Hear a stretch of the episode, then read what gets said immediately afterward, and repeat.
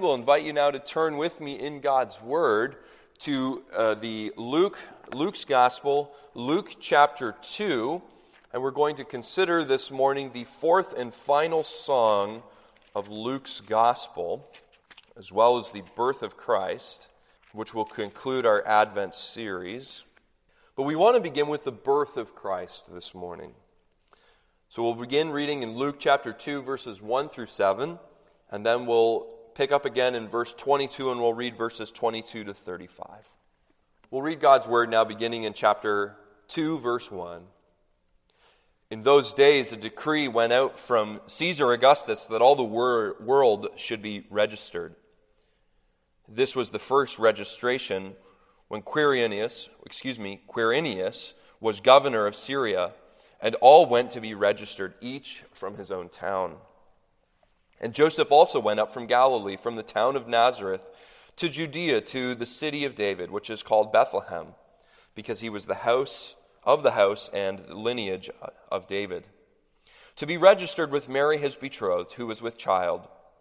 And while they were there, the time came for her to give birth, and she gave birth to her firstborn son, and wrapped him in swaddling cloths, and laid him in a manger, because there was no place for them in the inn.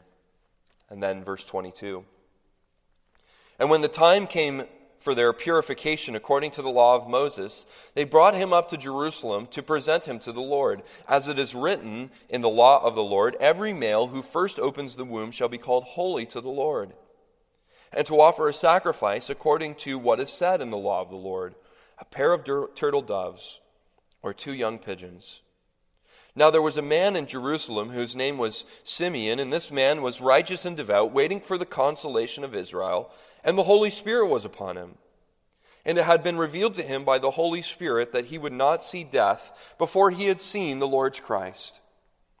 And when he came in the Spirit into the temple, and when the parents brought in the child Jesus to do for him according to the custom of the law, he took him up in his arms and blessed God and said, Lord, now you are letting your servant depart in peace, according to your word. For my eyes have seen your salvation, that you have prepared in the presence of all peoples, a light for revelation to the Gentiles, and for glory to your people Israel. And his father and his mother marveled at what was said about him. And Simeon blessed them and said to Mary his mother, Behold, this child is appointed for the fall and the rising of many in Israel, and for a sign that is opposed. And a sword will pierce through your own soul also, so that thoughts from many hearts may be revealed. Here ends the reading of God's word. May he add his blessing upon it.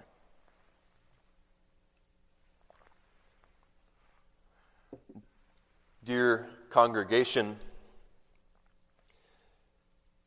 many of you may have Christmas traditions. Many families, it seems, these days also have the tradition of watching a family movie, a film that they like to watch every Christmas season. Some of you may even enjoy the Charlie Brown Christmas, all the way back in ancient years when it first came out. But in 1965, after struggling to understand the point of Christmas trees, of Christmas pageants, and presents on Christmas Day, Charlie Brown cried out this famous question, "Isn't there anyone who knows what Christmas is all about?"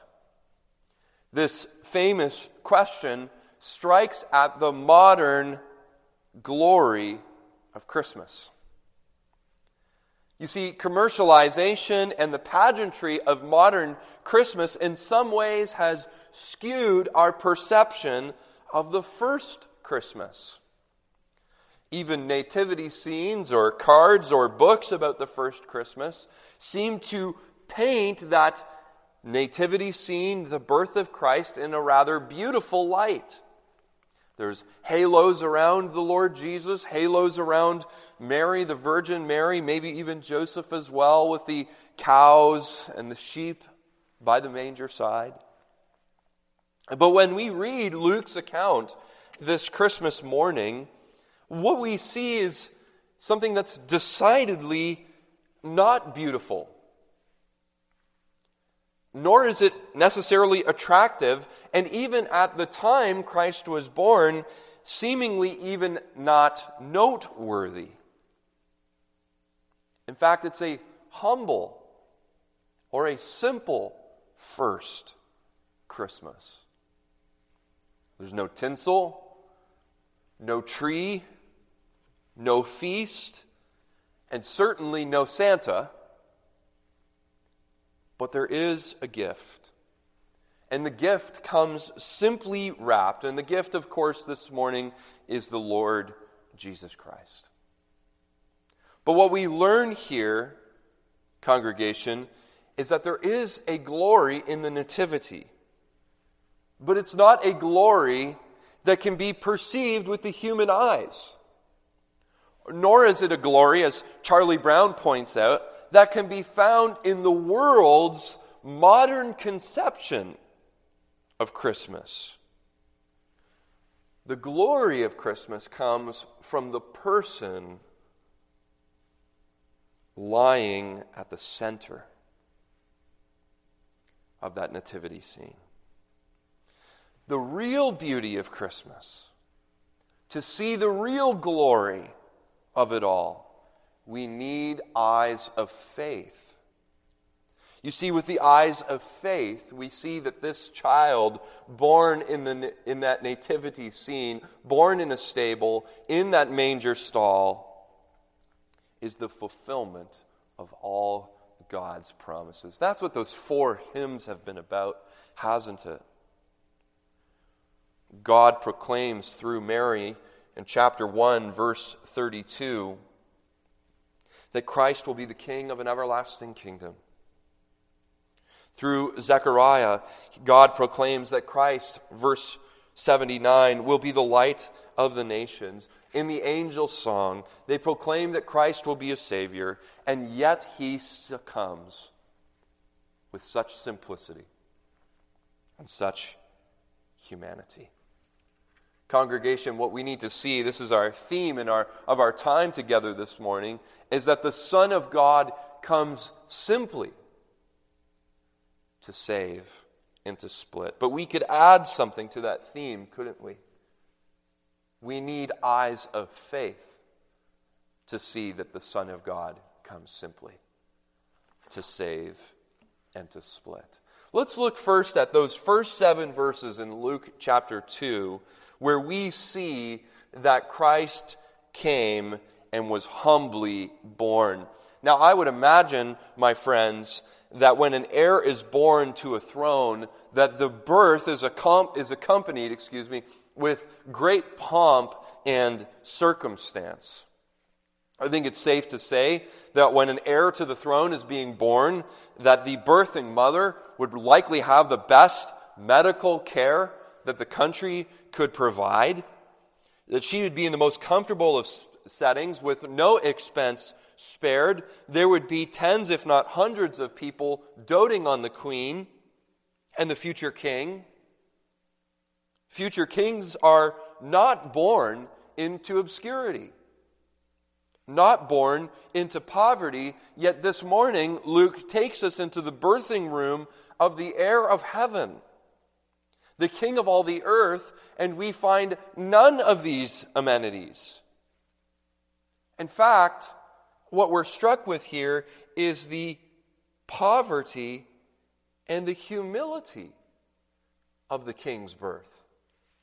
See first this morning in those first 7 verses, see that the king of the world is born a subject of Rome. His humility is only heightened when we see that Jesus, the most important human being who's ever been born, was born as someone else's subject. You see that in those first 2 verses. In those days, a decree went out from Caesar Augustus that all the world should be registered. This was the first registration when Quirinius was the governor of Syria. Luke, this goes beyond just a marker so that the reader knows where they are in history, But the people who are in positions of power at that time also remind us that the Jews were an oppressed people. And Christ is born, humanly speaking, to Mary and Joseph, who are Jews. Christ is born an oppressed people. One commentator notes there are two things the Jews really hated about being subjects of Rome, and you see this throughout the Gospels. They hated paying taxes to Rome, and they hated the crucifixion that Rome enforced upon their subjects. And what's being described in these first two verses is that Jesus and his family were subjects to Roman taxation. See, the Jews like us would have been familiar with taxes. Even when Israel was their own nation, they were subject to taxes. But as you and I both know, taxes are much more tolerable when you at least pay them to your own nation rather than to a foreign nation.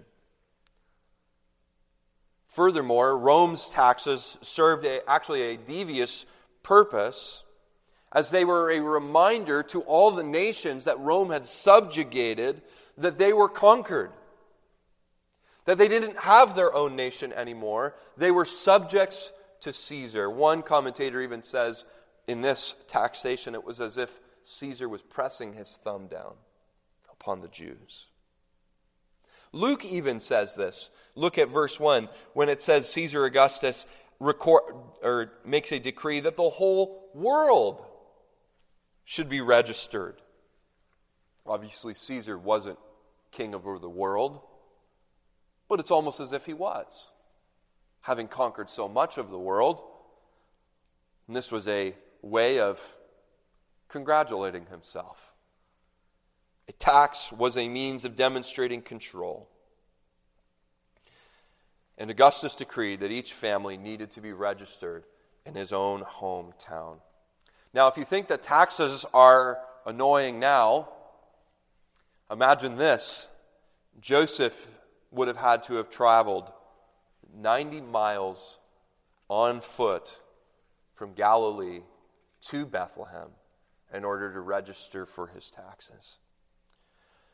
The point that Luke is trying to make for us in those first two verses is fairly simple.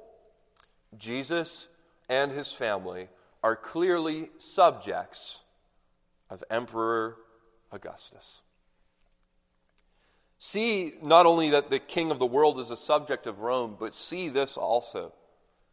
The king of the world is born where no child should be born. Every child deserves the dignity of coming into this world in safety and comfort. Every child is a gift from God. They deserve these rights. Yet this was not a right that Christ was given. See, the decree from Augustus came when Mary was likely in her third trimester, so she traveled with Joseph 90 miles to Bethlehem. And verse 6 says, once her water breaks, they search for a place to deliver. And verse 7 says, there was no room for them in the inn. And so what was provided for them was likely a cave of some sort or an extra room on the side of a house where the animals would have been stored. And it says in verse 6 and 7, that the king of the world was born in a cattle stall. Getting back to the point of it all here. If you were to describe verses 1 through 7 in one word, which word would you choose? How was Christ born here? I don't think the word we would choose is glorious.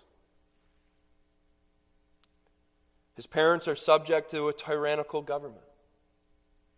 Luke will say later in verses 22 and 23, 24 as well, that they came to offer a sacrifice of the Lord, a pair of turtle doves or two young pigeons. This was the poorest of the offerings required that they could offer. His parents are not only subjects, but his parents are in the lowest bracket of society. They are likely poor.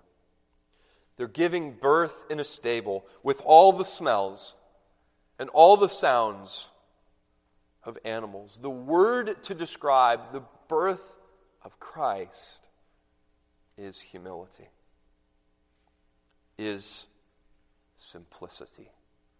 That's what Luke wants us to take away from those first 7 verses, that the King of the world was born in humility. Let's apply this to our lives. We need to be reminded, that God's magnificent work often goes on quietly and in unseen ways. You see, if you flip back in your Bibles to Micah chapter 5, verse 2, God prophesied through the prophet Micah that the Messiah would be born in Bethlehem. But as Mary and Joseph are awaiting the birth of this child whom the angels have proclaimed, whom God himself has prophesied, is the Messiah himself, it's the 3rd trimester, and they're not in Bethlehem. This would seem to cast doubt on what the angels have said. This would seem to cast doubt on God's prophecy. Is this baby the Messiah himself? But in fulfillment of that promise, God, through Augustus, decreed that they should be registered. You can imagine the monotony and the frustration going on in their heads at that time. Not only do we have a baby during tax season, but we also have to travel 90 miles to register and pay our taxes. There's nothing more monotonous, nothing more boring and seemingly insignificant than your taxes. It seemed that God's promise would fail, but through that monotony, through the quietness, through the seemingly insignificant, God used Caesar. He used the taxes to accomplish his good plans of having his Messiah born in Bethlehem. He was born in humility, and that's what we need to see from those first 7 verses. But there is a glorious sight here in the nativity scene. We see that Christ is born in humility, but when we turn to Simeon's song, beginning in verse 22, we see that there is a dignity. There is a glory. I put it this way here. If Christ's birth was one of great humility and one without ceremony, is it wrong for the Christian to sing, "O Holy Night, O Night Divine"? If Christ's birth was all humility, is it wrong for us to glory in his birth? And the answer, of course, is certainly not. There is glory in the nativity. There is dignity. There is beauty there. But it is not a glory that appeals to the human senses. The glory is in who this babe is before God. You see, congregation, in order to truly understand this Christmas story, we need to have eyes of faith like Simeon. You must understand that Jesus is so humble. In his incarnation, you can't see his glory with your human eyes. If you look at verses 22 through 24, it tells us that after a mother had given birth, the law required, Leviticus 12, after 40 days after the birth, she needed to go to the temple to purify herself. And Luke says in those verses that they brought the Lord Jesus to the temple. Christ is in the temple. There would have been thousands of people there who had just flocked to Jerusalem and the surrounding area to pay their taxes to Caesar. They would go to the temple while they were in the area. Thousands of people in the temple. God is in the temple with them. And according to their human eyes, no one noticed. That's how humble Christ was. That's how simply he came. Only one out of the thousands and thousands of people who would have seen this young mother walking with her child noticed Christ. John Calvin says this, Jesus Christ possessed neither honor nor eminence. No one recognized him from his outward appearance alone as Israel's Savior of the world. Well, there was one who recognized him. Simeon recognized him because he was looking for the Messiah by faith. So the family comes into the temple, it says, with the Messiah in their arms, and there's a man named Simeon who is there, led by the Holy Spirit, Luke makes very clear, verse 25, who is awaiting the consolation of Israel. Consolation simply means comfort. He is awaiting for the comfort of the Messiah. Another thing worth noting is that Simeon here, Simeon is not described by Luke as a prophet or a priest or rich or famous. We infer then that he is actually a plain man, a simple man who has placed his hope in the Messiah to come. That's what the consolation of Israel is. It's a euphemism, if you will. It's a saying for the Messiah. He's putting his hope in the Messiah. And frankly, verse 26 says, it seems that he's old. How old? We don't know. But John Calvin says, he was aged and infirmed, and listen to this, with one foot in the grave. That's Calvin's take on it. And what do we know about old men? Their eyes don't work so well. But by the Spirit's leading, when the baby Jesus came into the temple, he saw Christ's glory when no one else did. Think about that this morning. Really ponder it. Thousands of people in the temple, and only one seeing Christ for who he is. Herod, at this time, is looking for Jesus, looking to put Christ to death. He can't find him. No one has seen Christ but this older man. It would be wise for us to pause when we read this passage and ask the question, how? Here is the principle. For those looking for the Messiah by faith, salvation is clearly seen in Christ.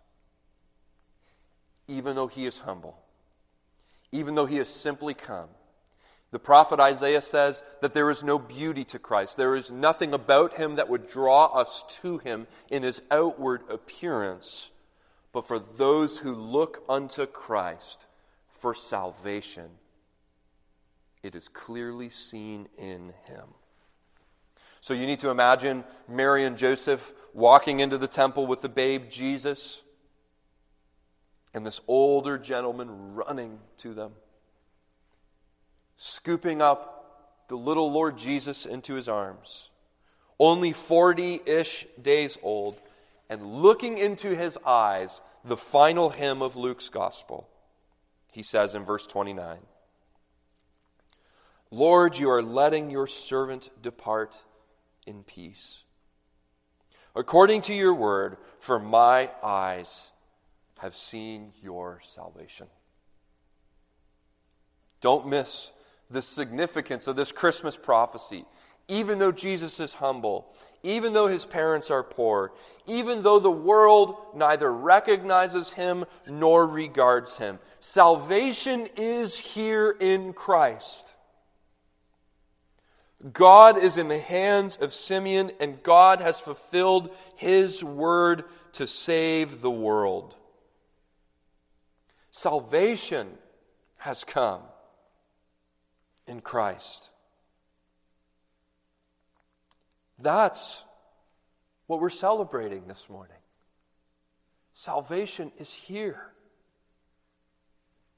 For those of us who are still working out the birth of Christ in our own hearts, you might ask the question, what is salvation? Salvation is simply this: we are sinners with no hope of saving ourselves. This is salvation, but Christ has come to save,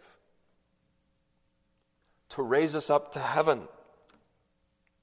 Here Simeon is explaining that Christ has come, that all who look to him in faith might have access to God, would have access to heaven, would have peace in their hearts. Though they are yet sinners, they no longer are at war with God, no longer at war with their fellow man. They have peace in him.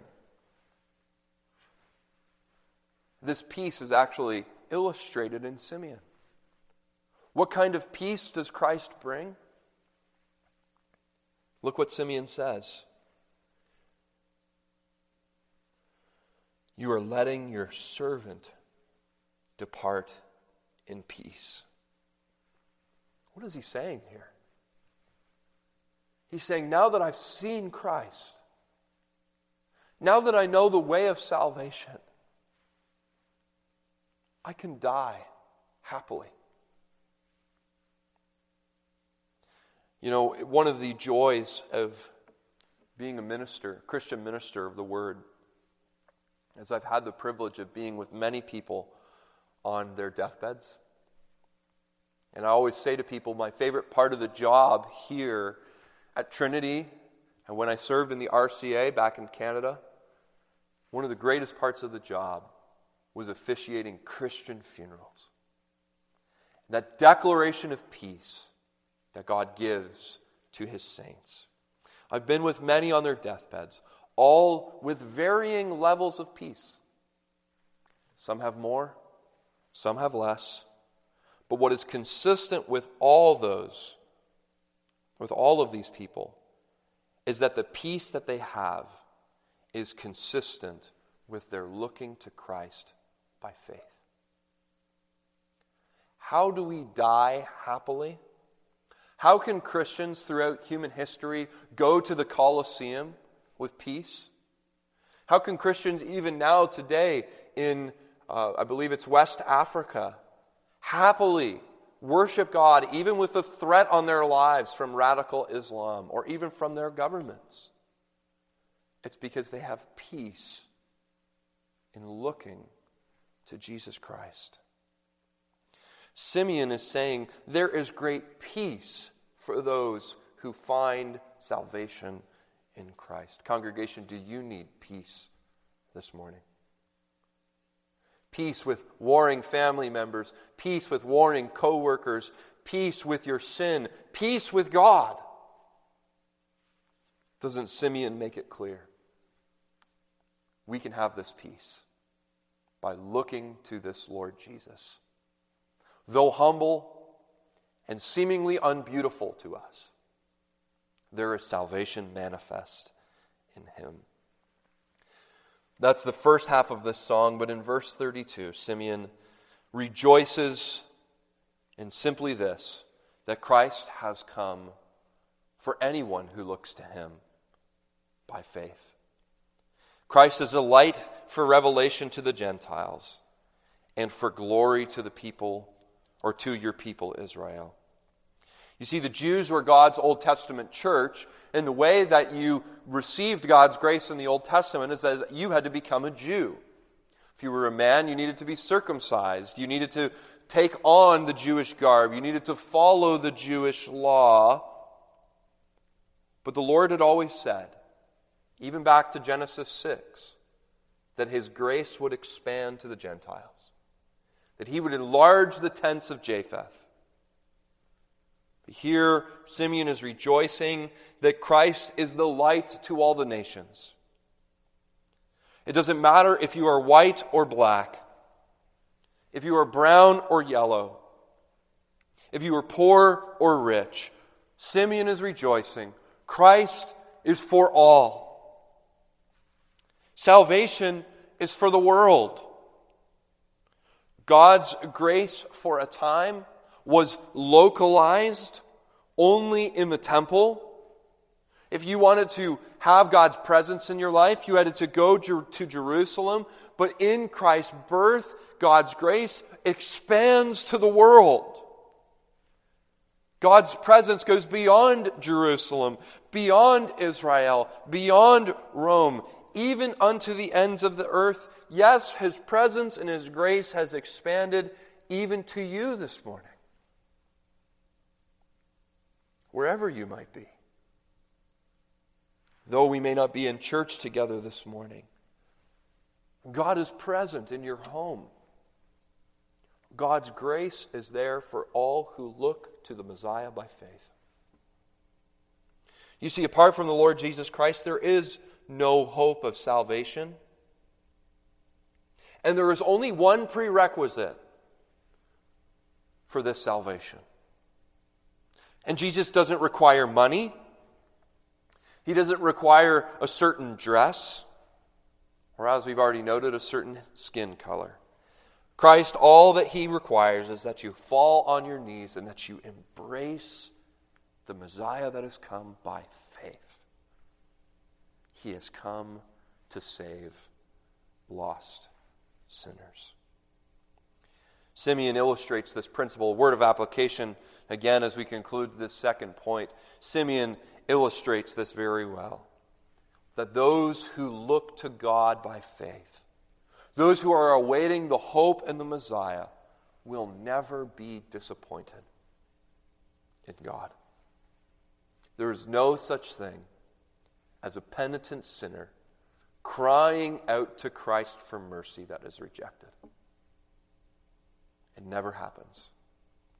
The doors of heaven have been thrown open wide in Jesus Christ. Come, come to Christ.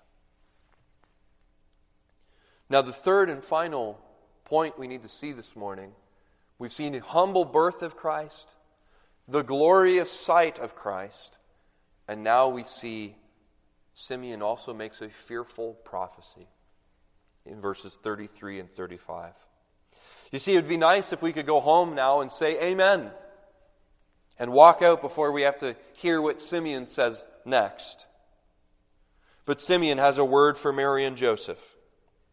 As they are marveling at the child in their arms, he tells them that the Christ, the babe, has come not only to save, but he has also come to split. He's come to divide. Behold, he says in verse 33, this child is appointed for the fall and the rising of many in Israel. This is the forgotten part of Jesus' Advent story. I'd imagine there's probably not many of you who read this verse around the table with your family on Christmas Eve. We're much more inclined to the Christmas verses about peace on earth. But I want to ask you this question: how does Christ bring peace? If there is going to be peace on earth, if there is going to be peace with our fellow men, and peace even within our own hearts, peace between man and God, how does he bring peace? Tim Keller points this out to me, and I think it was a very fitting point regarding this verse. He says, like a surgeon cannot bring peace within your body when you have a tumor, without cutting you open, without spilling your blood, so does Christ need to do surgery on the world. Jesus himself said this in Matthew 10, verse 34. Do not think I have come to bring peace, but a sword. Christ, of course, later will say, I'm not here to bring violence. He clarifies himself. But he's saying, by virtue of who I am, if I am what the Word says about me, that I am truly God and truly man, that truly the one exclusive Savior of the world, by virtue of who this babe is, Simeon says, people will be divided. And Christian, you know this to be true. The gospel is polarizing. If you've ever had a friend or a family member who's a militant atheist, you know what I'm talking about. Simeon is saying, the nation of Israel will not be the same since Christ is born. In fact, he will split the nation in two. He's saying there's no neutral ground when it comes to this Savior.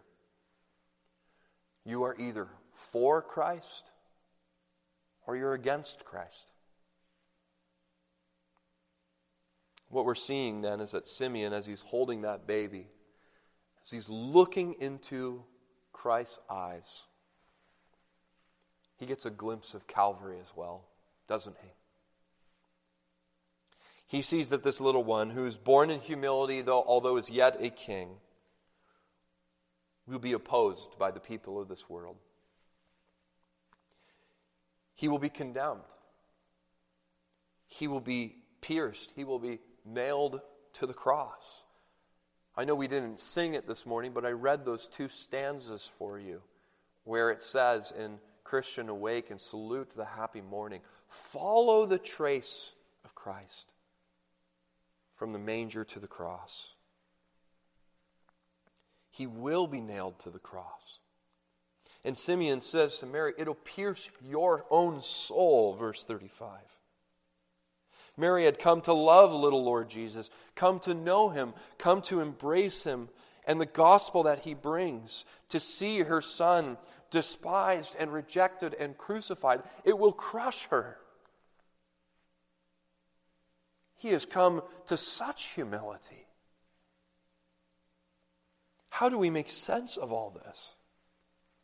That he is both humble and glorious and dividing? I love what the Apostle Paul says when he's considering the incarnation of Christ in 2 Corinthians 8. Listen to what he says. Though he was rich, yet for your sake he became poor, so that you by his poverty might become rich. Christ chose humility. He chose to be despised and rejected. Yes, he even chose death. This is what we celebrate this Christmas morning, that he might raise you up to heaven. To you who may be listening, I don't know who you are. Are you those who will embrace Christ? Or you are one of those who will reject Christ? But he has come to save.